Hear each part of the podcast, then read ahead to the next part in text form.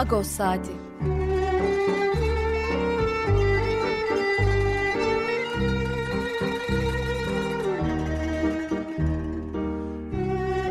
Haftalık Agos gazetesinin penceresinden Türkiye ve Dünya gündemi. Agos'un mutfağından haberler, söyleşiler, olaylar.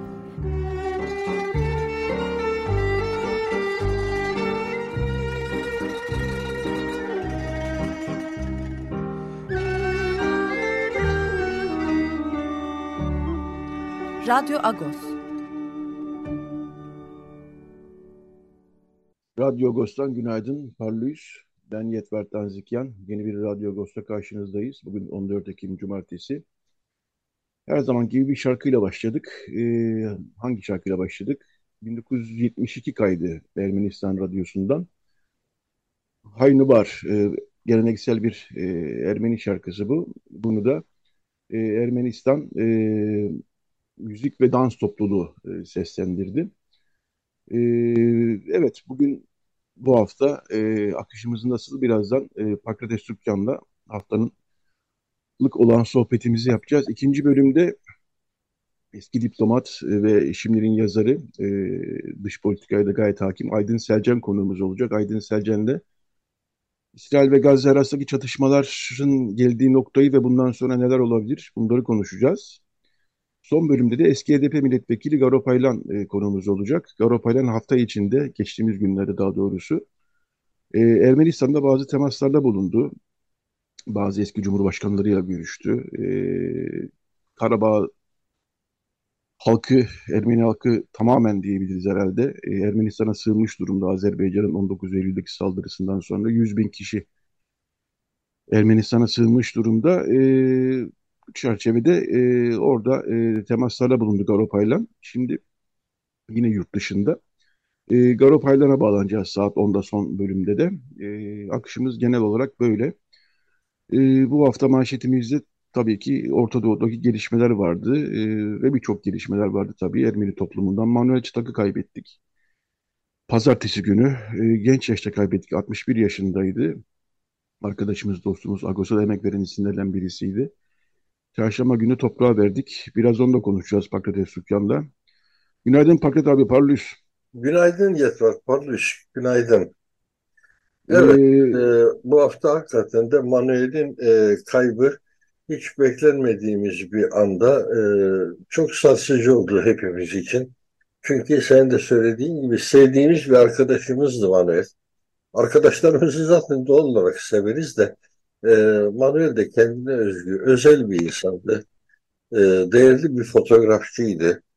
E, onunla tanışmam herhalde bir 30 yıldan uzun bir zamana denk geliyor. Tabii ki Manuel çok gençti biz tanıştığımızda. E, yani belki de 40 yıla yakın bir zaman. 20'li yaşlarındaydı çünkü. E, şimdi 60 yaşındaymış. O zaman 20'li yaşlarındaydı ilk tanıştığımda. Yurt ansiklopedisi için Türkiye'yi il il dolaşıp fotoğraflar çekiyordu.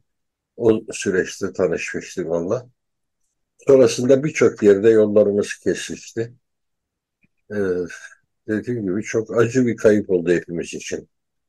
Evet, e, eşi Şebnem işi güzel. E, çocukları Tamar ve Ararat e, başta olmak üzere ailesine, e, kardeşleri var, annesi var, babası var, sevenleri var. Onlara da buradan başsağlığı ve sabır dileyelim bizim için de e, yani bu son zamanlarda gerçekten e, işte Rafi Ermon'la başladı. E, Hakan Bakırcıoğlu'nu kaybettik. E, böyle genç yaşta kayıplarımız oluyor. E, Elvin Minasyan'ı Amerika'da kaybettik. Bunlar hep son 1-2 yıldaki kayıplarımız. E, genç yaşta kayıplarımız ne yazık ki bu e, son 1-2 yılda e, her zaman oluyor tabii ama son 1-2 yılda biraz daha sanki artmış gibi geliyor bana. E, ona yakışır da bir cenaze töreni oldu. E, geniş bir Aret Malok'u kaybettik. Evet, evet doğru. Covid'den yani, ilk ölümdü o bizim çevremizde. Evet, evet. E, vakıf yöneticilerimizi kaybettik. Covid kayıpları ayrı zaten e, ama e, hakikaten son iki yıl aşağı yukarı tatsız geçiyor bu açıdan. E, dediğim gibi tekrar sevenlerine e, başsağlığı diyelim. Ben de tanıyordum tabii e, Manuel'i 30 yıl aşağı, 25 yıl diyebilirim veyahut da E, müthiş bir fotoğrafçıydı gerçekten. Çok iyi bir fotoğrafçıydı ve çok da tertemiz bir insandı. E, hakikaten hala e, şaşkınlığınızı üstü üzerinden e, üzerimizden atmış değiliz.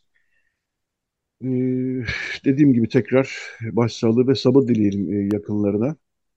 Senin gerçi e, bir de Ermenistan'da e, Manuel'in de içinde olduğu bir grupla e, sergi yapma e, bu hafta çünkü hem senin yazın var hem de Gaye Boraloğlu e, çok dokunaklı bir yazı yazdı gerçekten Manuel Çıtak için. E, senin de bir projen vardı. Ondan da bahsetmiştin e, yazında. Evet. Uzun hayata bir, geçirilememiş. E, hayata proje. geçirilememiş ama Manuel de o hayata geçirilemeyen projenin içerisindeydi. Oradan da ayrıca bir e, ilginç bir hikaye çıktı. Bu haftaki Ağustos'ta var. Uzun bir hikaye. Şimdi ona girmeyelim istiyorsan ama bu haftaki yok, gerek yok, evet. Bu haftaki Ağustos'ta hakikaten okuyabilir okuyucularımız. Orta Doğu ya da geçeceğiz ama e, bu haftaki gazeteden bir iki not da aktarayım ben. E, geçen hafta Sahakya'nın Samatya yani Madal sezonu yani sevgi sofrası sezonu başladı.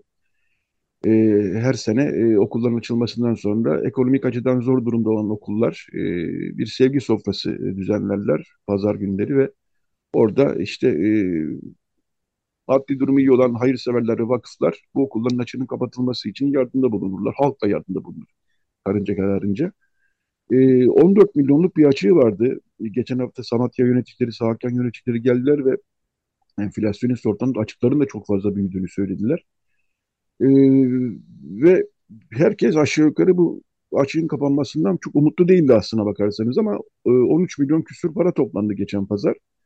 Ve açık hemen hemen kapandı. Orada Patrik Maşalyan da önemli açıklamalar yaptı. Bu okulların birleştirilmesi, kapatılması tekrar gündemde. Bu tartışmalar, gün, e, öneriler tekrar gündeme getirilmiş durumda. Fatih Maşalyan da iki beton var dedi. Birincisi e, para durumumuzu bir ortaya koyalım. Kaç paramız var dedi. İkincisi bunun kararında biz kendi kendimize vermeyelim. Akademisyenler, bilim insanları toplansınlar, bir rapor çıkarsınlar. O doğrultuda eğer hakikaten gerekiyorsa bazı okulların birleştirilmesi olabilir ama bunun kararını bu şekilde e, vermek gerekir. Dolayısıyla iki çekince, veto diyor ama çekince demek daha doğru herhalde, e, dile getirdi. E, bu konuyu herhalde bu sene gene hele hele bu e, enflasyonist ortamda açıklar büyümüşken konuşacağız gibi gözüküyor. Biz sık sık burada gündeme getiriyoruz kendi fikirlerimizi. E, yani okul kapatmak kolay, açmak çok zordur gerçekten ve o kadar okulumuz varken bir şekilde sahip çıkalım diyoruz ama okulların da açıkları bir taraftan büyüyor. Bak bir taraftan e, cemaatin de e, bu anlamda e, arazilerden gelen bazı davalardan gelen paralar filan derken e, veyahut da bazı projelerin hayata geçirilmesi derken bir maddi gücü olduğu da ortaya çıkıyor, görüyoruz yani. Bilmiyorum bir şeyler söylemek ister misin bu konuda Akbar? E, istemez miyim? Çünkü e, Hrant Dink bu konuyu 20 sene önce gündeme getirdi. İlk defa havuz kelimesini telaffuz ederek bir bütçe havuzu oluşturulmasını önerdi. Dedi ki e, bu toplumun bütün gelirlerini bir noktada toplayalım ve oradan da e, bunları e, adil şekilde dağıtalım, ihtiyaçlar doğrultusunda dağıtalım bu geliri dedi. Fakat e, varlıklı vakıflar 20 sene önce de buna e, tepki gösterdiler. Hiçbiri yanaşmadı buna. E, ihtiyacı olan vakıflar tabii ki bunu destekleyeceklerdi. Ama imkanı geniş olan vakıflar bunun şiddetle karşısında durdular. Çünkü bu hayata geçirilirse kendi patronajı yok olacaktı. Ağalık düzeni yok olacaktı. Ee, onun için buna tepki gösterdiler. Buna bariyer e, oldular. E, şimdi e, Patrick'in bugün önerdiği çok farklı bir şey değil. Hrant'ın 20 sene önce dillendirdiği e, sistemi öneriyor. Ama bu sistem dediğim gibi hayata geçirilirse artık sevgi sofralarında para toplamaya gerek kalmayacak. Sevgi sofraları daha önce de kurulurdu. Yıllar önce ben çocukluk yıllarımda bilirim. Her kilise aşağı yukarı yılın belli bir gününde ya kendi adını kutlardı ya bir şey yapardı ve burada da o kilisenin bütçesine destek olacak bir oluşum olurdu. Ee, bir rakam toplanırdı. Şöyle söyleyeyim yani kilise o yemek için 100 lira masraf etmişse günün sonunda e, artı 300 lirası olurdu, artı 400 lirası olurdu. Daha fazla değil. E, oysa şimdi çok ciddi bir yükü karşılamak zorunda kalıyorlar. Okulların bütün bütçesini denkleştirmek zorunda kalıyorlar ve artık bunu e, kiliseler bazında değil okulu olan vakıflar bazında yapıyorlar. Şartlar bunu zorladı çünkü ama bütün bunlara gerek olmayabilirdi. O eski Madagornutun dediğimiz kurban kesme e, geleneği sürdürülebilirdi. İnsanlar kurban eti e, alarak, kurban eti bağışlayarak daha doğrusu e, o kiliseye destek olurlardı ve bu da oran olarak dediğim gibi 100 lira harcanmışsa e, 400 lira geri almak gibi bir hesapla yapılırdı veya 300 lira geri almak gibi bir hesapla yapılırdı. Oraya gelen insan bir tabak yemek yiyorsa o yemeğin bedelinin 3-4 katını verir ve kendi içinde rahat ederdi. Şimdi artık bu rakamlar komik kalıyor. Milyonlardan bahsediyoruz. E, bu milyonları kim veriyor peki? En büyük bağışları yapanlar gene kurumlar. E, bir kurum 2,5 milyon veriyor, öbürü 1,5 milyon veriyor. Oysa bunun formülü o havuz sisteminde açıklanmıştı 20 sene önce. Ama e, toplumsal bir bilinç oluşturulamadığı için her e, vakıf kendi derebeyliğini oluşturmaya çalıştığı için tablo ne yazık ki böyle e, içinden çıkılmaz, anlamsız bir boyutta yürüyüp gidiyor. Evet ama okullarında e, sıkıntı, yani bazı okullarında sıkıntılı durumda olduğu da bir gerçek. E, yani şöyle bir e, yola girmiş vaziyetteyiz. Benim gözlemim o. Yani kurumlardaki e, bazı kurumlardaki 3-5 kurumdaki maddi güç azaldık, çoğaldıkça veliler de nasıl olsa bu paralar toplanıyor diyerek e, okullara e, para vermekten kaçınıyorlar ve bizim okullarımızda bilmeyenler olabilir. Eğer parası yoksa o parayı almazlar. Yani çünkü bu toplumun okullardır bu okullar. E, böyle bir e, vakıf yöneticileri bir de bundan şikayetçi. Hatta şunları diyenleri de e, görüyoruz. Ya bize para vermiyorlar. Lise bittikten sonra ama şu üniversite, vakıf üniversitelerine gelince onlara para buluyorlar. Biz de bundan e, üzülüyoruz diyorlar. Böyle her şeyin birbirine girdiği bir e, durum var. Burada bir sanki e, iyi niyetli herkesin bir araya gelip kendi ajandalarında yatmaktansa herkesin iyi niyetli bir araya gelip ortak bir çözüm bulmasında fayda var gibi geliyor. E, bu hafta arka sayfamızda ilginç bir e, söyleşi, benim söyleşim var. E, ondan da bir, bir iki cümle not et, e, bahsedeyim. E, hukukçu, insan hakları alanında çalışan hukukçulardan Orhan Kemal Cengiz kendisini tanıyoruz. Birçok e, hak savunuculuğuyla ilgili davaya e, dedi. Son son Tahir Elçi cinayeti davasına da e, giriyor. Duruşmalara giriyor yani. E, o bir öykü kitabı yazmış. 3-4 e, öyküden, 4 öyküden bir ele, e, 4 öykünün bir ele geldi. Bunlardan bir tanesi yanlış taksim. E, Orhan Kemal Cengiz benim bir röportajda söylediğim bir sözden yola çıkmış. E, bu öyküyü yazarken ben demişim ki demişimdir yani. E, taksiye bindiğim zaman zaman zaman e, hani konu oraya gelirse eğer ismimi söylemekte tereddüt ediyorum. Hani bir gerginlik. E, bazen yapıyorum bunu e, demiş demişimdir, demişim yani. O da buradan yola çıkarak yanlış taksi diye bir öykü e, kaleme almış. E, Onnik kahramanımız bir gün taksiye biniyor, yanlış bir taksiye biniyor. Ve Ermeni olduğu ortaya çıkınca iş gergin bir şekilde ilerliyor. Ben de bunu e, Orhan Kemal Cengiz'e bir röportaj yaptım. Arka sayfamızda o var bu hafta. E, tabii kurmaca bir öykü bu ama biraz e, gerçek durumlara da değindik. E, bu hafta arka sayfamızda da bu var. Orta Doğu konusu gündemde Pakrat Akbarik. Tabii ki gündemde doğal olarak. Yani çünkü 3000'i aştı toplam ölü sayısı hem İsrail hem Gazze tarafında. Bir haftayı da doldurdu. Geçen cumartesi başlamıştı. Hatta geçen cumartesi biz yayın yaparken yeni başlamıştı Hamas'ın e, füze saldırıları.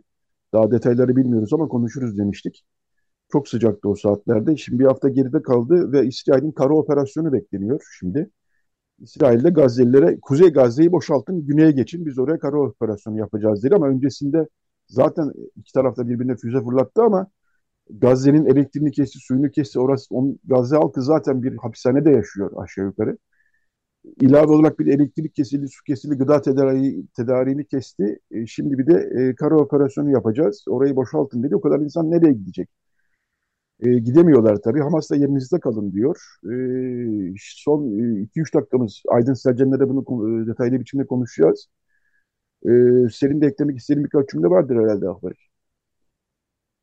Benim eklemek istediğim cümle şu anda Gazze'de yaşananlar e, şurada iki ay öncesine kadar Karabağ'da yaşananlarla birebir benzerlik gösteren şeyler. Ve o zaman bu Karabağ'daki Ermenilerin feryadını hiç kimse duymamıştı. Şimdi Türkiye'de 81 ilde e, Gazze ile dayanışma anlamında mitingler düzenleniyor ve bu mitinglerde söylenen şeyler e, kuşatma kabul edilemez, ambargo kabul edilemez, bir şehir esir alınamaz diye. E, Karabağ 9 ay boyunca kuşatma altında kaldı. Şimdi burada yasaklı silahlara karşı tepki var. Karabağ'da o yasaklı silahlar 2020 yılındaki 44 günlük savaş boyunca kullanıldı. Ve çok ilginçtir, orada da kullanılan fosfor bombaları yani e, Cenevre Sözleşmesi ile yasaklı silah e, olarak tanımlanan fosfor bombaları İsrail menşeliydi. İsrail'den gelmişlerdi. Şimdi aynı bombalar Gazze'de kullanılıyor. Bunlar korkunç silahlar, sivil halkı hedef alan silahlar.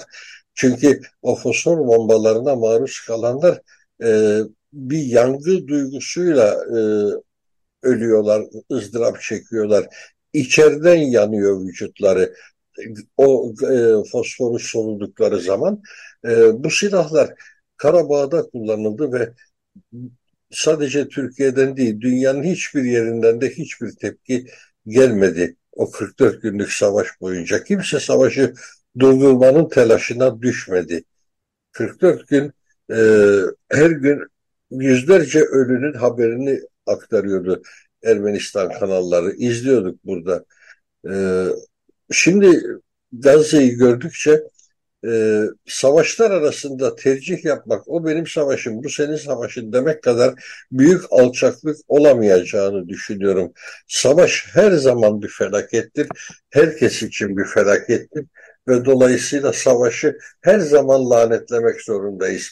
Savaş hiçbir şeyin çözümü olmamalı. Hele ki e, Gazze gibi kanren olmuş bir konunun çözümünü savaşla sağlamak e, beklentisi kadar büyük ahmaklık olamaz.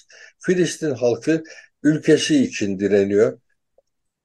E, var olma mücadelesi veriyor. İsrail halkı ise bunun varlığına kastetmiş. E, Filistin diye bir halk olmasın, Filistin diye bir ülke olmasın diye çabalıyor. Onların topraklarını gasp ediyor. Oraya yeni yerleşim alanları açıyor. Ve en radikal unsurlarla oraları e, yerleştiriyor. En radikal unsurları yerleştiriyor oralara. Bütün amacı e, Filistin halkını yok etmek. Yani e, biz 1915'te bir soykırım yaşadık. O kısa bir operasyondu. İsrail aynı soykırımı uzun vadeye yaymış durumda. İçerik itibarıyla bir fark olduğunu hiç zannetmiyorum. Orada da bütünüyle bir halk hedef alınmış durumda e, toprakları işgal edilmiş bir halk ve buna karşı çok ahlaksız e, gerekçeler de üretiliyor. Araplar sattılar topraklarını ne yapabiliriz diyorlar. Halbuki bu büyük bir yalan. Araplar toprak falan satmadı. Oradaki e, Türk bürokratlar, toprak sahibi olmuş Türk bürokratlar, Osmanlı bürokratları o toprakları sattılar. Filistinliler toprak satmadı. Kaldı ki toprak satmaksa şu anda İstanbul'da e, vatandaşlık e, verme karşılığında e, toprak satmaktan bahsetmekte gerekmez mi? Bunu hiç kimse aklına getirmiyor. O zaman Türkiye'de toprak satıyor. Nitekim bu mevzular hep olmuştur da ne kadarı gerçek veridir, ne kadarı e, komplo teorisidir bilmiyorum ama Urfa'da e, Yahudilerin çok toprak aldığı gibi bir söylenti sürekli ısıtılır, gündeme getirilir. Bunun gerçek veri olmadığını e, tahmin etmek zor değil ama bir şeyler olduğu da muhakkak. Toprak satılıyor yani ne olmuş? Toprak satmak bir halkın vatanını satmak olarak değerlendirilebilir mi? Bir adam bir toprak ağası tarlalarını şuna sattı buna sattı. Ama biz bugün diyebilir miyiz ki bir halka senin üzerinde yıllardır, bin yıllardır yaşadığın toprağı birileri sattı, biz de satın aldık. O yüzden senin artık burada yaşama hakkın yok. Böyle bir şey kabul edilemez. Ama bu sanki çok doğal bir şeymiş gibi bugün Türkiye'de özellikle ulusalcı çevreler, Arap nefretiyle dolu çevreler mütemadiyen bu ifadeyi gündeme getiriyorlar. Onlar topraklarını satmış ne yapalım? Veya e, Türkiye'ye sığınmış olan, savaştan kaçıp bir yerlere sığınmış olan adamları niye kalıp da direnmediniz diye e, eleştirmeye kalkıyorlar. Miting yaptıklarında Mehmetçik Gazze diye slogan atıyorlar. Aslında e, saçma sapan bir şey var. Gerçek acıların karşısına konulan. Gerçek acılar orada e, hastanede ilaç bulunamaması, tıbbi malzeme bulunamaması, yaralılara yardım edilememesi. Daha da vahimi İsrail Bakanlığı'nın e, yaralıları tedavi etmeyeceğiz diye açıklama yapması Sağlık Bakanlığı'nın. Bunlar kabul edilebilir şeyler değil. Veya savaş suçu diye bir kavramı tanımıyoruz. Hiçbir asker yargılanmayacak diye açıklama yapmaları. Bunlar hakikaten kabul edilemez şeyler ama e, bütün dünya bunları öyle uzaktan izliyor. Bir kısmı da hatta destekliyor. Batılı ülkelerde hiç bunlara karşı bir eleştiri üretemiyorlar ne yazık ki. Evet Fakret abi bu haftaki sohbetimizin de e, sonuna geldik. Gündem yüklü. E, daha da çok konuşuyoruz bu konuları zaten. E, doğal olarak. Evet. Çok teşekkürler Ahbarik. E, bu hafta da sohbetimizi yapmış olduk. Rica ederim. Şimdi bu bölümü bir şarkıyla kapatacağız yine. Ee, iyi bir hafta sonu. Bu, arada, bu arada sen önümüzdeki günlerde Ermenistan'a gideceksin gazeteci olarak. Haftaya da yoksun. Ee, evet, önümüzdeki hafta olamayacağım. Evet, sana da iyi yolculuklar diyelim. Ee, oradaki durumu da, e, göçmenlerin durumunu bilhassa sığınmacıların durumunu veyahut da genel atmosferi Ermenistan'daki. Berce Arabyan'la birlikte hatta Vartu'yu da gidiyor. Bana kolaylıklar dile abi. Çünkü yaptığımız evet. programa göre 5 gün içerisinde 60 saatlik bir evet. çalışma programı yaptık önümüze. Kolay gelsin. Dile. Kolay gelsin. Sağ ol. Sonuçlarını tabii daha sonra Ağustos'ta okuyacağız. İyi yolculuklar evet, diliyoruz size Ahbarik. Tabii ki. Sağ olasın. Eyvallah abi. Evet, e, bu bölümü yine bir şarkıyla kapatalım. Yine 1972'den Ermenistan Radyosu'ndan yine bir halk şarkısı. Can Maralcan yine e, Ermenistan e, halk e, şöyle diyeyim daha doğrusu Ermenistan müzik ve dans halk topluluğu seslendiriyor. E, bu şarkıyı dinleyelim. Daha sonra bir reklam arası. Daha sonra eski diplomat ve yazar Aydın Selcan konuğumuz olacak. Orta Doğu'yu konuşacağız. Pardon bir araya girebilir miyim Yatrak? Ufacık bir e, not ekleyebilir miyim? Evet abi. E, bu bahsettiğimiz topluluk aslında e, Tatul Altunyani Anvan Yerki Bari Ensemble diye geçiyor. Yani e, Türkçe'ye çevirecek olursak Tatul Altunyan Halk Şarkıları ve Dansların Topluluğu. Tam açıldı evet. böyle. Evet, evet. Onu da hatırlatmış olalım. Çok teşekkürler Akbarik. Rica ederim abi. Rica ederim. Evet. Şarkımızı dinleyelim. Radyo Agos devam edecek. Radyo Agos. Evet. Radyo Agos devam ediyor. Orta Doğu'daki gelişmeler dünyanın gündeminde, Türkiye'nin gündeminde doğal olarak da İsrail ve Gazze halkının da içinde yaşadığı bir savaş bu. E, şimdi bu bölümde e, Türkiye'nin ilk Erbil Başkonsolosu ve şimdi yazarı, eski diplomat, yeni yazar diyelim. Yeni değil aslında epeydir Aydın Selcan diplomasi yazılarıyla bize ufukta açıyor. E, bunları konuşacağız. E, günaydın Aydın Selcan. E, günaydın Yatvat. Teşekkür ederim. Ee, o kadar çok konu başlığı var ki tabii bu çerçevede konuşacağımız. Şimdi dün gece itibariyle artık İsrail'in bir e, kara operasyonu başlatması e, bekleniyordu. İsrail zaten bir gece önce demişti ki Gazze halkı kuzeyden güneye göç etsin. E, çünkü biz oraya gireceğiz. E, Birleşmiş Milletler başta olmak üzere pek çok aklı başında siyasetçi diyelim. E, buna karşı çıktı. Böyle bir şey yapılamaz e, dendi. Tam bir hafta oldu. Geçen cumartesi başlamıştı. E, Gazze'nin Evet. Gazze'den atılan füzelerle, Hamas'ın füzeleriyle başlamıştı bu savaş. İsrail çok sert karşılık verdi. Tahmin ediliyordu İsrail'in çok sert karşılık vereceği. İki tarafın can kaybı e, 3000'i aştı gözüküyor. 1600 e, evet. Filistin Gazze tarafında. Bir o kadar da neredeyse e, İsrail tarafında can kaybı var. Bunların ne kadarı sivil ne kadarı askeri unsurlar Şu an tam bilemiyoruz ama epeyce de bir sivil olduğunu biliyoruz. Gazze elektrik vermeyi kesti İsrail. E, evet. Gıda tedariğinde, su tedariğinde de kısıntıya gitti ve şimdi e, dün gece itibariyle nokta operasyonları dedikleri Gazze topraklarında operasyonlara başladığını ajanslar bildiriyor. Şöyle başlayayım. E,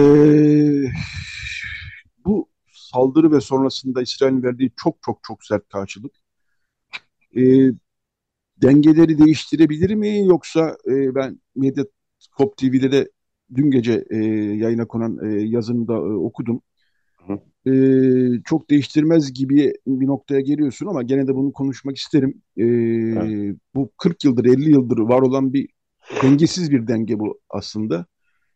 Yeni bir safhaya giriyor muyuz yoksa biz bir ay sonra iki ay sonra tekrar e, bu kadar can kaybından sonra eski denklemlere döner miyiz? Bunları kesilmek çok zor tabii. Belki de imkansız evet. ama yine de ben genel bir değerlendirmeni alayım.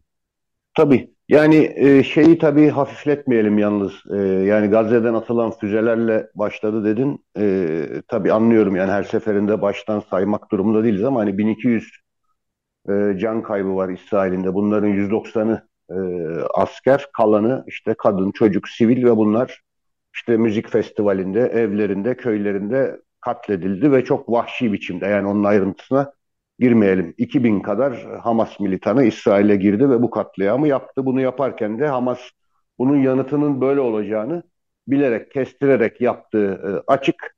E, bunu bekliyordu İsrail'in bu ağır, gaddarca şimdiye kadarki işte insanlık dışı uygulamalarda söylenebilir Batı Şeria'da, Gazze'de ama bunun bu denli ağır olacağını da kestirerek diyordu. Demek ki bunu istiyordu. Zaten istediği buydu. Yani bu anlamda Hamas'ın Gazze'deki e, sivillerin e, canını, e, oradaki kadınların, çocukların canını İsrail'dekilerinkini ne kadar umursamıyorsa o denli umursamadığı da söylenebilir.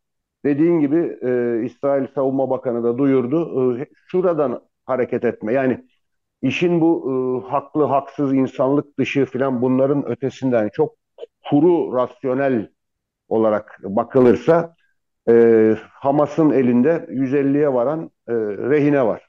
Bunların arasında da çocuklar var, kadınlar var, askerler var. Bir general olduğu teyit edilmese de kuvvetle muhtemel.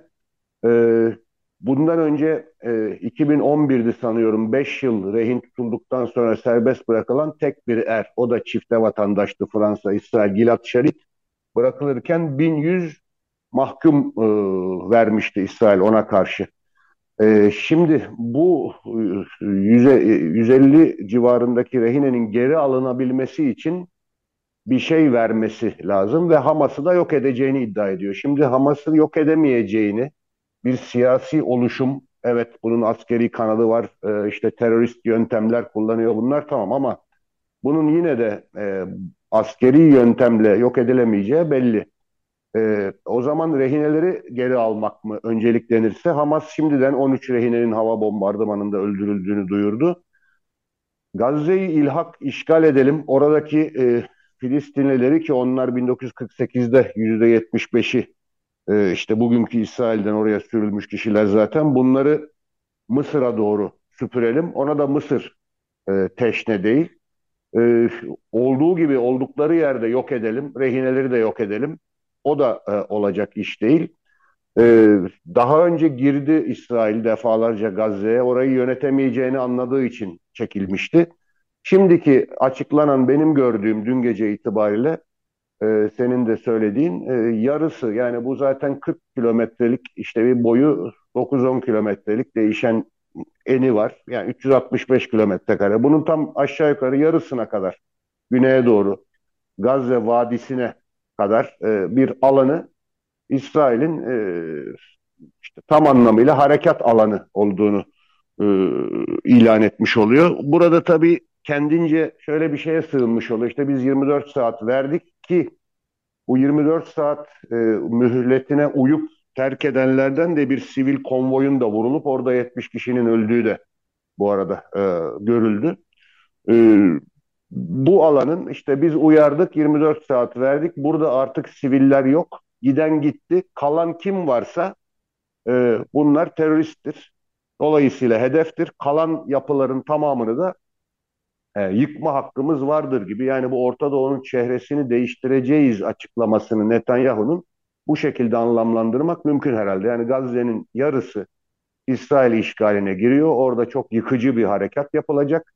Bu rehineler aranacak. Ee, daha önceki işte yazımda değinmeye çalıştım. İsrail harekatlarında bu roketlerin yapıldığı atölyeleri bile bulamamıştı. Ee, Gilad Şalid'i de bulamamıştı. Bunların rehinelerden bulunan, kurtulan olur mu? Şu anda öncelik o mudur bilmiyorum ama bu İsrail'in, e, e, bu Gazze'nin yarısına bir anlamda el konup onun da bir sanki bana öyle geliyor e, bir pazarlık unsuru olarak kullanılacağı e, anlaşılıyor diyebilirim. Şimdilik gözüken bu. Ha tabii bunun sonuçları ne olur onu ayrıca e, konuşuruz.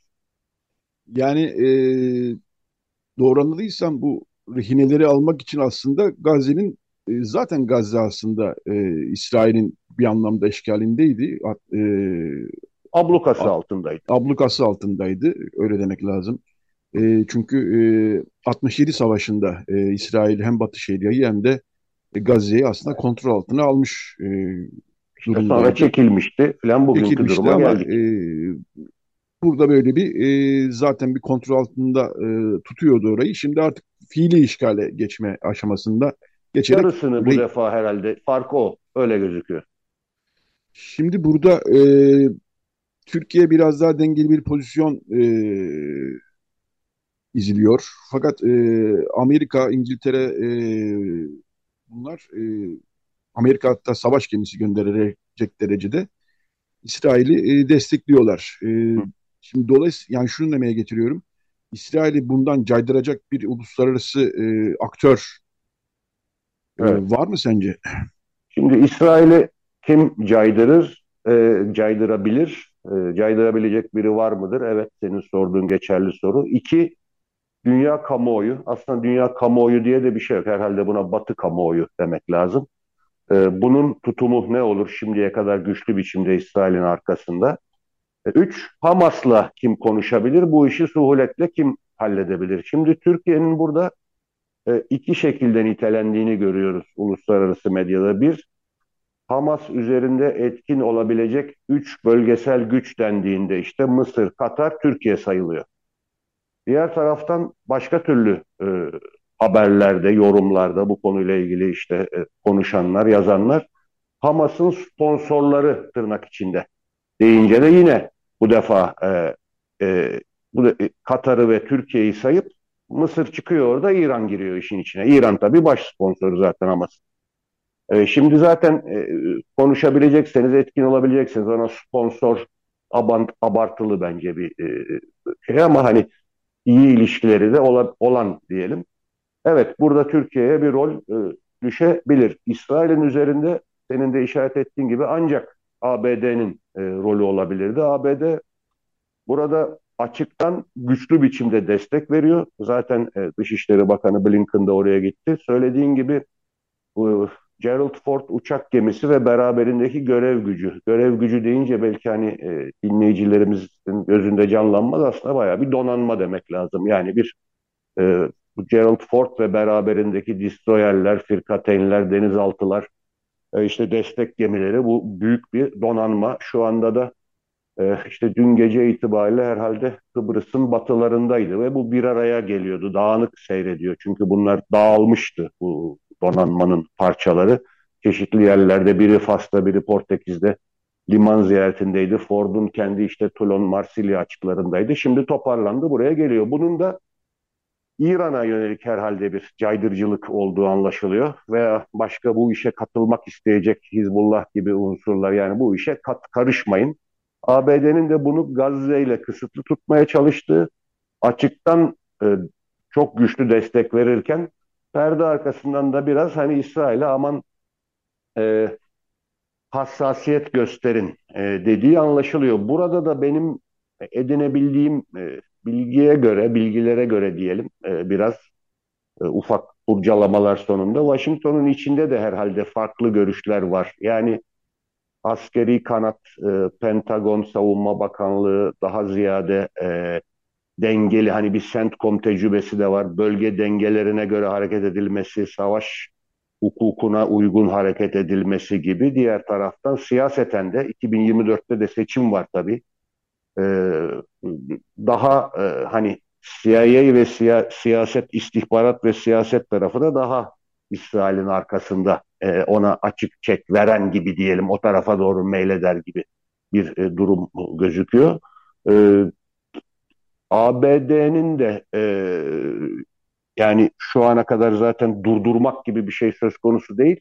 Hani en azından bir hassasiyet göstererek davranılması yönünde çabası olabilir.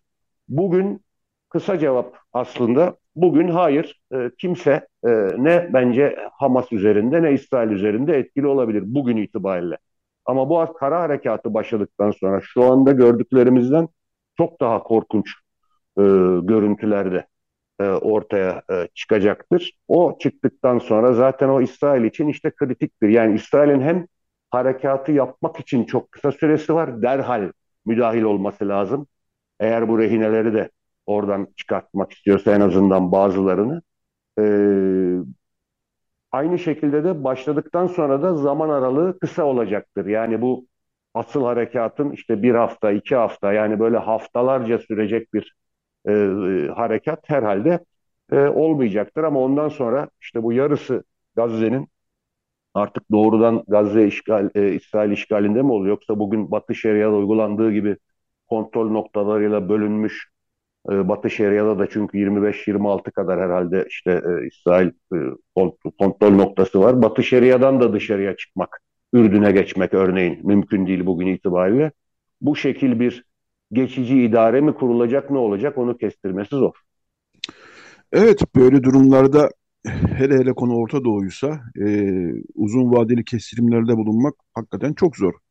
E, iki saat sonra ne olacağını neredeyse bilemiyorsunuz. E, yine de insan e, tabii anlamaya çalışıyor e, neler olabilir gibisinden. Şimdi e, şunu da hani e, katarak söyleyelim. Şimdi İran e, bu saldırıların arkasında mı acaba e, yani sevk ve idare mi etti deniyordu ilk günlerde. Evet. İran hayır ben bu işin için yani destekliyorum tabii Hamas'ın yaptığını ama ben bu işin içinde yokum e, kabaca e, dedi. Ve fakat e, yani olaylar çığırından çıkarsa diyelim çıktı çık çıkacağı kadar aslında ama yani bu kara operasyonunda da artık iş daha da çığırından çıkarsa İran Hizbullah aracılığıyla e, Lübnan'dan veyahut da başka şeylerle, imkanlarla müdahale eder mi yoksa şimdi müdahale edersem iş daha da büyüyecek tutumunu e, benimser sizce bilmiyorum bunu. Tabii, tabii iki tarafta da kadınlar, çocuklar, işte e, siviller böyle en vahşi biçimde katledilirken böyle ifadeler kullanmanın çirkin olduğunu biliyorum ama hani ister istemez konuştuğumuz işte onu gerektiriyor. Buradan en karlı çıkan İran. Ee, İran'ın e, tabii Hamas'ın arkasında olduğu bu işin bir biçimde işte sevk ve idare doğrudan öyle mi demeli, planlama süreci mi demeli, destek. Çünkü bu kapsamda, ben askeri uzman değilim, bu kapsamda bir deniz, hava, kara unsurlarının e, karıştığı bu denli geniş kapsamlı bir e, Hamas'ın yani saldırısının ancak bir yıl kadar bir sürede planlanacağını ciddi e, askeri uzmanlar e, izah ediyor. Şimdi bu süreçte e, daha önce olduğu gibi yani Hizbullah'ın kuruluşu, e, işte Lübnan'da e, gösterdiği faaliyet, işte bu senin değindiğin yazımda bahsettiğim İmad Mugniye gibi bazı kişilerin Hizbullah içinden küçük böyle kapalı gruplar halinde yaptıkları terör eylemleri bütün bunlar şimdi de Hamas'ın bu yaptığı eylem ve onun askeri kanadının başındaki Muhammed Deif'in işte o esrarengiz fotoğrafı bile yok. Bir tane silik e, fotoğrafı var. İmad Mugniye de öyleydi. 83'te işte bu ABD deniz piyadelerinin bulunduğu yeri sonradan Fransızların da olduğu yere intihar saldırıları düzenleten işte e, çeşitli insan kaçıran falan falan yani aynı onun gibi bir e, e, durum var ama bölgesel bir savaşa bu işin evrileceğini ben öngörmem. Söylediğin gibi tabii Orta Doğu'da bütün öngörüler yanlış çıkabilir. E, Arap ülkeleri bu defa e, işin içine hiç girecek değillerdir. E, Lübnan tarafından Hizbullah dahi hani düşünüyor, bekliyor ya İran'dan yeşil ışık almadığı için ya Lübnan'ın altyapısını ve kendi siyasi itibarını feda etmemek için yahut e, bu işe İsrail iyice bir girişsin e, Gazze'de başı meşgulken ben buradan devreye gireyim diye bekliyor olabilir ama e, o tarafta e, sakin gözüküyor. İsrail e, Suriye'deki Halep ve Şam havaalanlarını kullanılmaz hale getirecek şekilde vurmasını da İran'a bir uyarı olduğunu açıkladı. E, yani bu iş İsrail'le e, Gazze-Hamas e, arasında kalacak gibi gözüküyor. Hatta dün Cuma öğle namazını müteakiben acaba hani Batı Şeria, Doğu Kudüs iyice çığırından çıkar patlar mı diye e, düşünülüyordu, bekleniyordu. E, o da olmadı. E, burada olan e, işte Gazze e, kenti hani Gazze'nin işte o şeritte yukarıda Gazze kenti diyelim o var. Aşağıda işte Han Yunus mülteci kampı başka yerleşim birimleri var. O yerleşim biriminin e, sivil halkına e, tabii önce Hamas'ın saldırısında ölen İsrailliler ondan sonra da şimdi e, oranın halkına olacak e, ve ondan sonra da işte e, belli bir zaman sonra bu işin başka bir çözümü de olmadığı için e, yine e, bu saldırılardan önceki, savaştan önceki e, duruma, statükoya sanki geri dönülecek gibi gözüküyor. Ha, oradan sonra bir siyasal çözüm için yeni girişimler olur mu? ABD fırsat bu fırsat İran'ı da içine katarak bir bölgesel e, e, uzlaşı için e, uğraşır mı?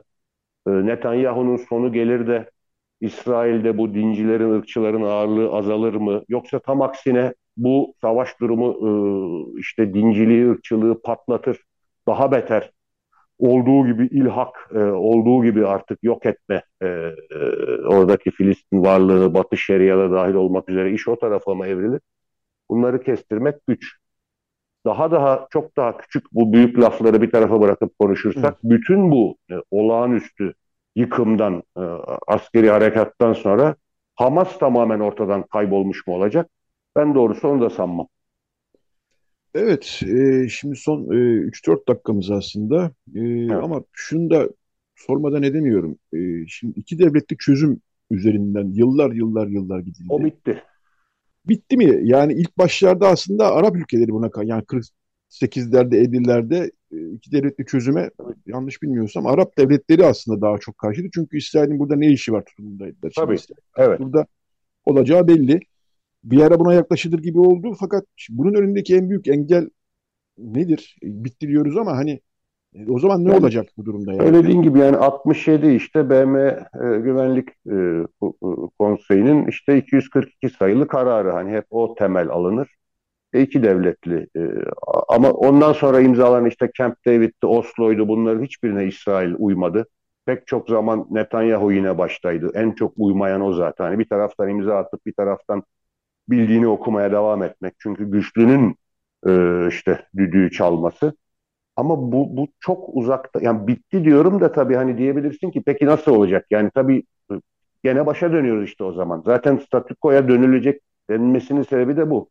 Peki hani iki milletli tek devletli yani herkes İsrailli olsun onun altında bir e, o, o, o da e, mümkün değil. Hele hele şu saldırıdan, şu savaştan, bu yıkımdan, bu kadar ölümden sonra her türlü siyasal çözümden çok e, uzaklaşılmış durumda. Hani en azından dediğin gibi İsrail'in artık varlığını sorgulayan bir e, Arap alemi yok. Bunu herhalde bir tek İran, o da Arap değil tabii söylemeye gerek yok, e, kaldı. Ya da bazı işte Hizbullah gibi e, oluşumlar.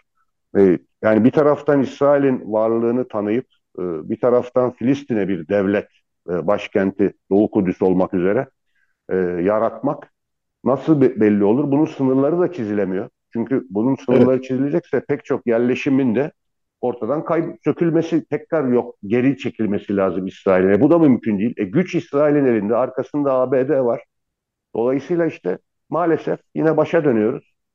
E, bu kadar kan, yıkım, gözyaşı, rehineler derken e, birkaç ay sonra e, sönümlendiğinde başa dönüp e, bu şekilde sanki e, sürecek gibi e, gözüküyor maalesef. Evet. Yani ben göremiyorum en azından. Belki yapabilecek Anladım. olan vardır da e, bilemiyorum. Yok gerçekten e, çok zor bunu öngörmek de biz işte var olan durum üzerinden hem e, olup biteni anlamaya çalışıyoruz hem de bundan sonrasını evet. insanlar çünkü mantıken şimdi ne olacak diye bir soruyu her zaman kafalarında evirip çevirirler. Ee, çok teşekkür ediyorum Aydın Selcan. Yani seninle daha bunları konuşuruz gibi geliyor. Bu iş çünkü belki kısa sürer ama yankıları çok uzun olur. Ee, belki evet. de uzun sürecek. Bunları da öngörmek mümkün değil. Ee, çok teşekkür ediyorum yayına katıldığın için. Ben ee, teşekkür ederim davetin için. Eksik olma. Kaçtın bize. Ee, çok teşekkürler Aydın Selcan. Sağ ol. Teşekkürler. Evet bu bölümü e, bir müzikle yani var olan var olan atmosfer bize çok şarkı çalma e, hevesi bırakmıyor ama gene de Radyo Agos şarkılı bir program. E, şimdi e, ilginç bir grup daha doğrusu ilginç bir işbirliği. Birincisi Anna Arif grubun ismi. İkili e, İsrail'de kurulmuş e, bir ikili bu. E, yıllardır müzik yapıyor. Türkiye'de geldiler hatta. E, ve onlar Nadistan diye başka bir grupla beraber bir şarkı kaydetmişler. Nadistan'da e, içinde e, Türkiye'den, Hindistan'dan, İsrail'den, Yunanistan'dan, Fransa'dan, Meksika'dan müzisyenlerin bulunduğu başka bir grup. E, bu ikisinin e, iki birleşimin e, ortak bir kaydı var. Tum Hi Ho şarkının ismi. E, enstrümantal ve biraz da e, döneme e, yaşadığımız günlere uygun bir şarkı. Bunu dinleyelim. Daha sonra e, son bölümde saat 10'dan sonra da e, Garopaylan konumuz olacak. Evet, Anna Arif ve Nadistan'ı dinliyoruz. Daha sonra Radyo Agos devam edecek. Radyo Agos. Evet, Radyo Agos devam ediyor. Bu bölümde eski HDP milletvekili Garopaylan konuğumuz. Seçimlerden yani 14 ve 28 Haziran seçimlerinden bu yana Garopaylan'la hiç e, röportaj Radyo Agos'ta e, yapamamıştık. Çünkü Garo artık milletvekili değildi ve biraz e, artık yeni aktörler e, gerek siyasette gerekse kültürel top, e, siyasi ortamda vardı ama Garo aynı bir millet, milletvekiliymişçesine aslında çalışmalarını sürdürüyor. Geçtiğimiz günlerde Ermenistan'daydı. Bu e, Azerbaycan'ın 19 Eylül'deki Karabağ yönelik saldırısı sonrası biliyorsunuz 100 bin e, Karabağlı Ermeni Ermenistan'a sığınmak zorunda kalmıştı. Ve Karabağ'da artık hemen hemen Ermeni kalmadı. E, Ermenistan'da tabii bu insani bir kriz var. E, 100 bin kişinin sığınmasıyla. E, gerek iaşe konusu gerekse insanların çocuklar var. 30 bin çocuk aşağı yukarı e, bu 100 bin kişi içerisindeki 30 bin çocuğun e, UNICEF geçen gün e, bir e, rapor açıkladı ve e, çocukların tümünde neredeyse psikolojik sorunlar olduğunu e, söyledi.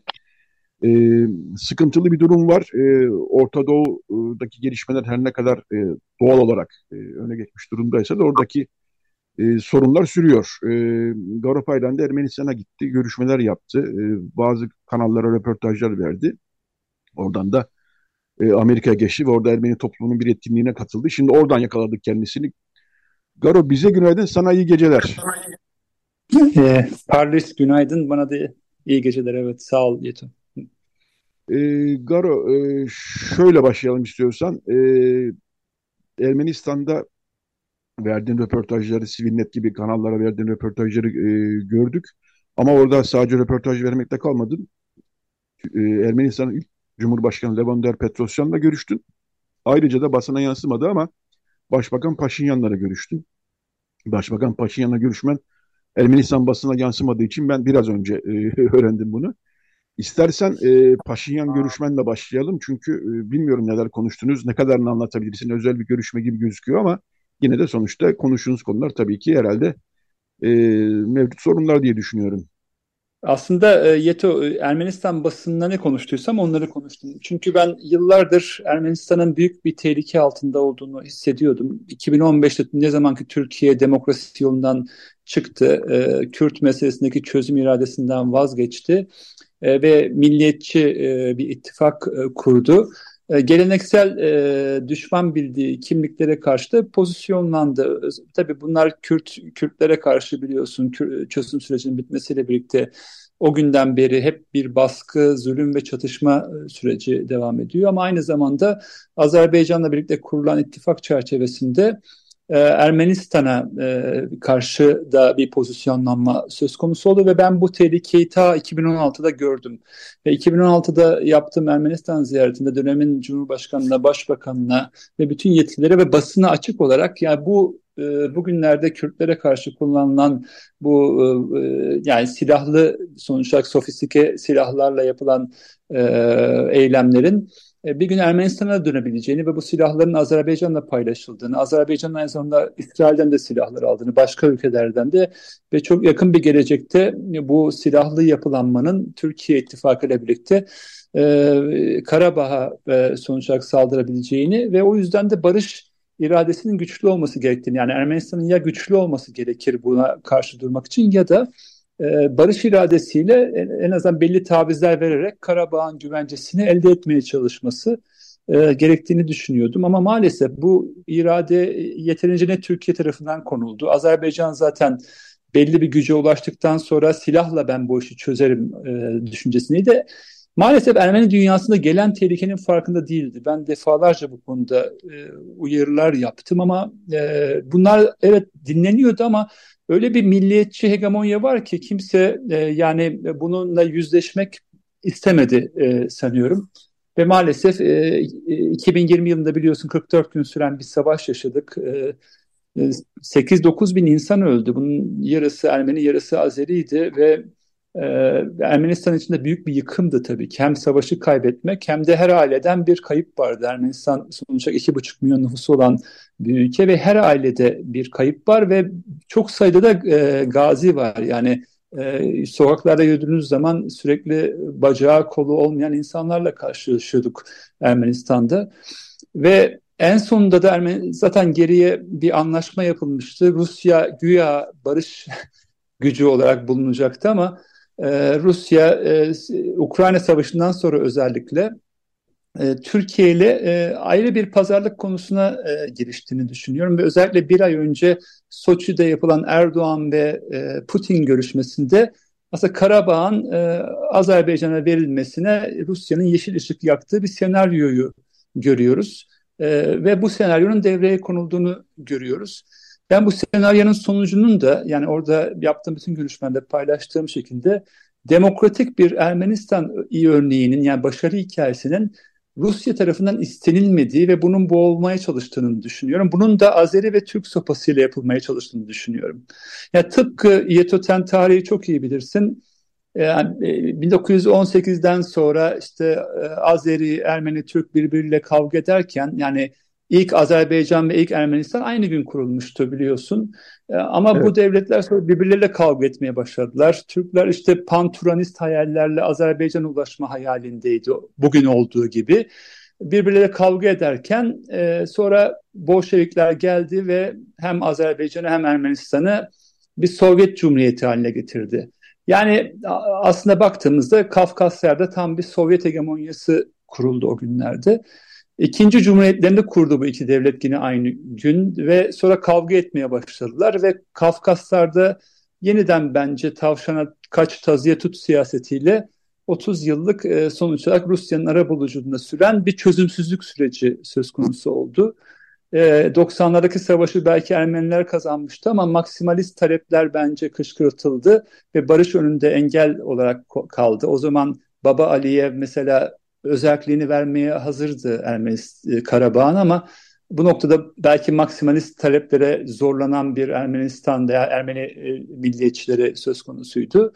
E, şimdi de aynı şey bence Azerbaycan'ın maksimalist taleplere zorlanıyor ve bu koridor denen şeyin sanki Azerbaycan'a ve Türkiye'ye panturanist bir hayalle Rusya tarafından verilecekmiş gibi bir hava yaratılıyor ama ben öyle bir şey olacağını düşünmüyorum. Burada sonuç olarak bu kavga sonucunda e, Rusya'nın demokratik bir Ermenistan namzetinden e, kurtulmak istemesinin e, bir sonucu olarak e, değerlendiriyorum ve bu oyunu gelin bozalım diyorum. Çünkü e, Kafkaslar'da Beyaz Rusya benzeri bir Ermenistan Türkiye'nin de çıkarına değildir, Azerbaycan'ın da çıkarına değildir. Barışla o yolların hepsi açılabilir. Yani illa Turanist, Panturanist bir yol olmasına gerek yok. Bir barış yolu olabilir o koridor denilen her neyse. Bu, bunu oturup birlikte çalışabiliriz ama dediğim gibi çözüm istemeyenler e, milliyetçi hayallerle birbirlerine saldırmaya devam ediyorlar ve 100 yıl önce olduğu gibi yeterince akıllı davranmıyor burada Türkler de, Azeriler de, Ermeniler de bence. E, ben ben bunu bunu anlatmaya çalışıyorum Ermeni dünyasına. Ermenistan için barış bir e, mecburiyet. E, ama Azeriler için değil çünkü düşman kimliğe ihtiyaçları var. Öyle değerlendiriyorlar ama bunun sonucunda bence kaybedenler tabii ki Ermeniler başta olabilir ama Azeriler de aynı şekilde kaybedenlerden birisi olacağını düşünüyorum. Ee, Paşinyan'la e, Başbakan Paşinyan, Ermenistan Başbakanı Paşinyan'la görüşmende de ağırlıklı olarak bunları mı söyledin? E, o ne dedi Elbette. daha doğrusu? Tabii tabii. Yani şöyle söyleyeyim. Ben bu kaygıyı e, sonuç olarak e, paylaştım ve bu kaygıyı gidermek için e, seferber olmamız gerektiğini söyledim. Bunu basına söylediklerimi aslında Paşinyan'a da paylaştım. Yani bütün dünya şu anda tabii ki İsrail'de olan bitenle ilgileniyor. Zaten Ermenistan'la olan ilgi yüzde bir bile değildi. Hani diyelim Batı dünyasındaki ilgi. Şimdi daha da düştü. Ve böyle havalarda ben daha da kaygılanırım. Yani düşünün ki e, ilgi başka bir tarafa dönmüşken bunu fırsata çevirmek isteyebilirler. Yani tıpkı 2020 yılında mesela tam Amerikan başkanlık seçimlerinin olduğu günlerde bu 44 günlük e, savaş e, başladı biliyorsun. Geçtiğimiz yıl yine Eylül ayında bütün dünyanın ilgisi e, Rusya-Ukrayna savaşındayken yeniden bir savaş söz konusu oldu ve bir bölüm Ermenistan toprağı işgal edildi. E, bu yılda bu İsrail'le ilgiler dönmüşken bu olabilir diye düşünüyorum. Bir, şey, bir konu daha var tabii. Biliyorsun Azerbaycan İsrail ittifak halinde. Amaç ne? İran'ı kuşatmak. Yani bölgesel bir savaşta silahlanmış bir Azerbaycan'ın İran'a karşı kullanılabileceğini düşünüyor emperyalist güçler veya İsrail veya başka emperyalist güçler olabilir. Bu da e, Batı dünyasında e, Azerbaycan'ın yaptığı insan hakları ihlallerine gözlerinin kapatılmasına sebebiyet veriyor. Yani Amerika Azerbaycan'ı üzmek istemiyor. E, ve şu anda da ironik olarak Ermenistan'ın tek e, ittifakı İran. Ve İran da tabii ki Batı dünyasında yani bir e, nasıl algılandığını hepimiz biliyoruz. Yani çünkü İran bu pan Turanist koridoru istemiyor bir şekilde. Ya dediğim gibi bu meseleyi Türkiye'nin ve Azerbaycan'ın politikası uluslararası uluslararası uluslararasılaştırıyor evet. maalesef.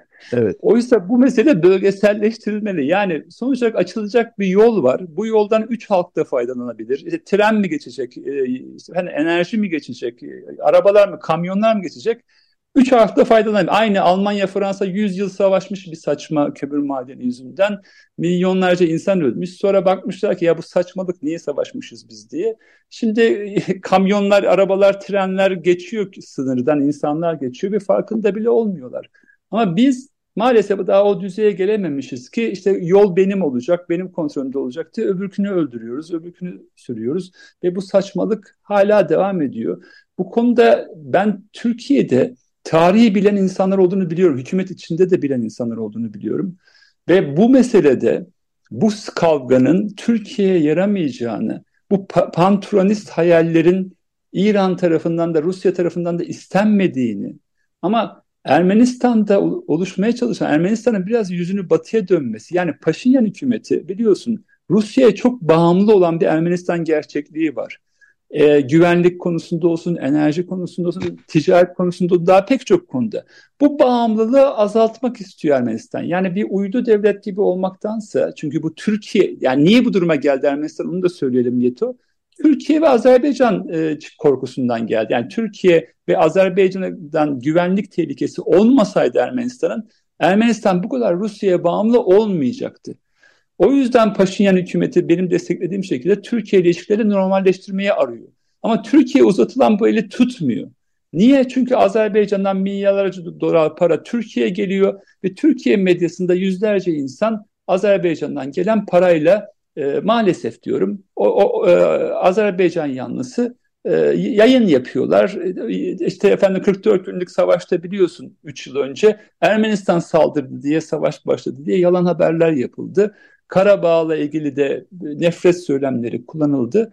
Türkiye'de böyle siyaset içinde, medya içinde, ekonomi içinde bir Azerbaycan lobisi oluştu ve bunlar karar e, Kafkas siyasetinin belirleyici noktada. Türkiye'nin maalesef bağımsız bir Kafkas politikası da yok Yetu. Yok yani. Azerbaycan belirliyor politika. Oysa biz büyük bir ülkeysek Türkiye olarak Kafkaslar da barışa çok hazır bir durumda Kafkaslar. Yani Ermenistan barış istiyor zaten kendi toprak bütünlüğünü güvence altına aldıktan sonra barış masasına oturup imzalamaya hazır.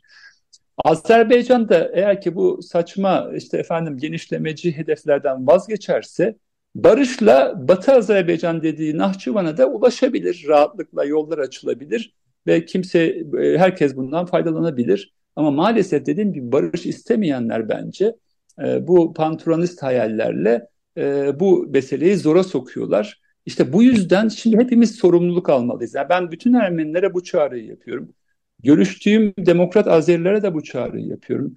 E, konuştuğum Türkiye'den çok sayıda siyasetçi var, iktidar partisinden de. Onlara da bu çağrıyı yapıyorum. Diyorum ki şu anda barışa hazır, barışa çok yakınız ama savaşa da çok yakınız. Ve bir yıkım daha yaşanırsa e, Ermenistan, e, demokratik bildiğimiz Ermenistan'ı kaybedebiliriz. Bu hiçbirimizin çıkarına değil diyorum. O yüzden hepimizin için şimdilik şimdi sorumluluk alma zamanıdır. Evet, Ermenistan'da bir taraftan da şunu görüyoruz. E, yani Rusya ile artık köprüler atıldı atılacak neredeyse. E, niye yapıyoruz diyen bir kesim var siyaset içerisinde. Yani Rusya'yı biz niye kızdırıyoruz?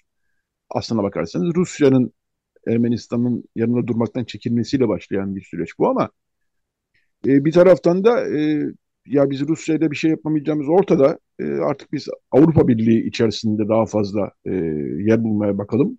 Rusya'dan kurtulmaya çalışalım e, diyor. Rusya e, daha önce de söylemiştim. Ermenistan e, Uluslararası Ceza Mahkemesi'nin Roma tüzüğünü kabul ettiğinde Peskov bir iki açıklama yaptı peş peşe. Birinde yatırımların çoğu Rus yatırımı farkındaysanız demeye getirdi. E, ikincisinde de e, biraz daha alttan alıp e, belki bu Uluslararası Ceza Mahkemesi için Rusya'ya bir istisna yapar Ermenistan mı acaba e, dedi. E, Del Petrosyan'la görüştüm. Çok deneyimli bir siyasetçi o tabii. Senin görüştüğün kişiler içerisinden deneyimlisi o. ilk Cumhurbaşkanı zaten. Oradan nasıl bir e, izlenim edindin? Yani bu Rusyacılık, AB'cilik e, bir çıkmaza doğru mu sürükleyecek Ermenistan'ı yoksa bir çıkış yolu var gibi mi? Ya çok, e, Petrosyan'la da yap, gör, yaptığımız görüşmede aynı kaygıları paylaştık aslında Sayın Petrosyan'la. Yani tehlikeli bir e, sonuç olarak yola girdi Ermenistan. Bunun farkındayız. Evet Rusya yaralı yani Ukrayna Savaşı'ndan dolayı yaralı. Ama biliyorsunuz yaralı e, yani Rusya'nın sembolü ayıdır ya ayı tehlikelidir. Bir pençesiyle küçük bir canlıyı yok edebilir ama yaralı bir ayı çok daha tehlikeli olabilir. Yani arka bahçesinde sonuç olarak kendisine bağımlı olduğunu düşündüğü Ermenistan'ın e, başka ülkelerle de ilişkiye geçmesi, bu bağımlılık ilişkisine son vermek istemesi çok son derece doğal bir şey. Ama bunu istemeyen bir Rusya gerçekliği. Hatta Peskov geçenlerde şöyle bir açıklama yaptı. Ee, Rusya Ermenistan Ermenistan'dan ayrılamaz dedi. Hani sanki kendi toprağıymış gibi. Hani orada ayrılamaz diye e, bir açıklama yaptı. E, bunun için de elinden gelenlerini artlarına koymadıklarını düşünüyorum. E, şöyle bir durum var. Biliyorsun bu bölge otoriter rejimlere kuşatılmış durumda. Yani Türkiye'de artık yani demokrasi, demokrasinin tabutuna son çivilerle çakılıyor bugünlerde Türkiye'de. Türkiye'de artık otokratlar tarafından yönetilen bir ülke. Azerbaycan öyle, İran öyle, Rusya öyle. Sana Orta Asya'ya doğru gittiğimizde ve Arap dünyayı tanıdığımız tamamen öyle bebek karanlık bir rejime, karanlık bir döneme girdiğimizi ben düşünüyorum. Yani İsrail'de olan bitenlerin çok daha önemli etkisi olacak ve buradaki mesele dünyanın artık insan hakları, efendim demokrasi, çoğulculuk gibi değerlerden çok bir e, büyük güçlerin yeniden rekabet alanına dönüşecek küçük ülkeler. Yani çıkarlara bakacaklar. Yani mesela Türkiye'nin demokrasi olup olmadığı kimsenin umurunda değil artık. Veya Azerbaycan'ın demokrasi olup olmadığı kimsenin umurunda değil. Ermenistan'da demokrasi olduğu için bir değer atfedilmiyor maalesef. Oysa atfedilmesi gerekir. Yani Ermenistan çünkü demokrasi olmaya çalışan bir ülke. Ama bunda bir değeri yok çünkü Ermenistan'ın e, onlar için e, efendim bir doğal gazı yok. Mesela Avrupa doğal gaz anlaşması yaptı Putin'e karşı. Oysa şunu bilmiyor ki Rusya'nın gazı aklanıp Azerbaycan üzerinden, Türkiye üzerinden e, Avrupa'ya ulaşıyor. Yani bir otokrata karşı başka bir otokrat e, destekleniyor. Çünkü İsrail'e karşı aman e, İran'a karşı güçlü bir e, Azerbaycan'a ihtiyacımız var deniyor. Ve bu durumda da ne oluyor? Mesela düşün ki Yeto, ya bütün dinleyenlere şunu hatırlatmak isterim. Karabağ'da 120 bin insan, bunların 30 bini çocuktu.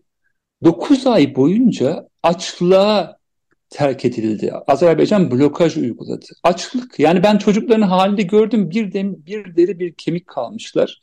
Ve açlıkla ve o kadar psikolojileri bozuktu ki bu insanların. Yani biz normalleştirmiştik sanki bu durumu artık ama 9 ay boyunca e, açlığa mahkum edin, edilmişlerdi.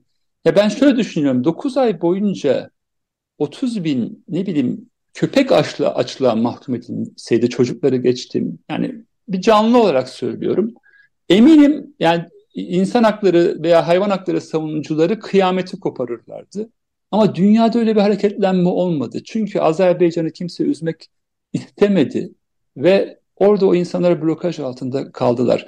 30 yıl önce mesela Bosna'da olanlar dünyayı hareketlendirmişti veya Ruanda'da olanlar bir noktada hareketlendirmişti. Çünkü insan hakları hala bir değerdi. Ama şimdi bir diyelim ki ya asla yanlış anlaşılmasını istemem. İsrail'de diyelim ki acı yani bu e, saldırıya maruz kalan Yahudiler mesela dünyayı ayağa kaldırabiliyor. Veya Ukrayna'da olanlar kaldırabiliyor ama Ermenistan olan kaldırmıyor. Çünkü Ukrayna'da mesela Rusya'yı geriletmek üzerine bir he- hedef var Batı'nın. Çünkü o yüzden Ukraynalılar Ukraynalılar kıymet bulabiliyor. Mesela Ukrayna'da olan biten veya İsrail'de olan biten işte Orta Doğu'da büyük meselelerin bir parçası olduğu için Amerika uçak gemisini anında gönderiyor. İşte bütün gücüyle yanındayız diyor. Filistinlerin çektiği acıyı bir kenara koyarak, onlara gözünü kapatarak tek yanlı bakılabiliyor meseleye. Ama Ermenistan'da olan bitene dünya maalesef gözünü kapatıyor. Bu da Ermeni dünyası olarak bizim yüzleşmemiz gereken bir konu. Ee, ben diasporada da bunu paylaşıyorum. Demek ki bizim herhangi bir önemimiz yok yani dünya için. Biz yalnızca efendim Hristiyanız ama bunun da bir önemi yok. Mesela Batı dünya. Sen derler ya Hristiyan kulübü. E Hristiyanız evet ama bunun da bir önemi yok. Çünkü onların çıkarına gelen elimizde kart yok. İşte bu evet. kart olmadığı için de bu mesele de maalesef e, e Karabağlılar acı çekmeye devam ettiler. Ben onlarla beş gün boyunca görüştüm. Mesela Goris bölgesinde hiçbirisi kalmak istemiyor Yeto. Hiçbirisi. Hepsi kuzeye gittiler ve başka ülkelere gitmek istiyorlar Karabağlılar. Evet. Çünkü yeni bir savaşın gelebileceğini düşünüyorlar. İşte bunları durdurmak da bütün barış e, gönüllülerin sorumluluğu olması lazım ama dediğim gibi karanlık bir döneme girdik. Bu dönemde barış e, gönüllülerine daha fazla sorumluluk düşüyor bence.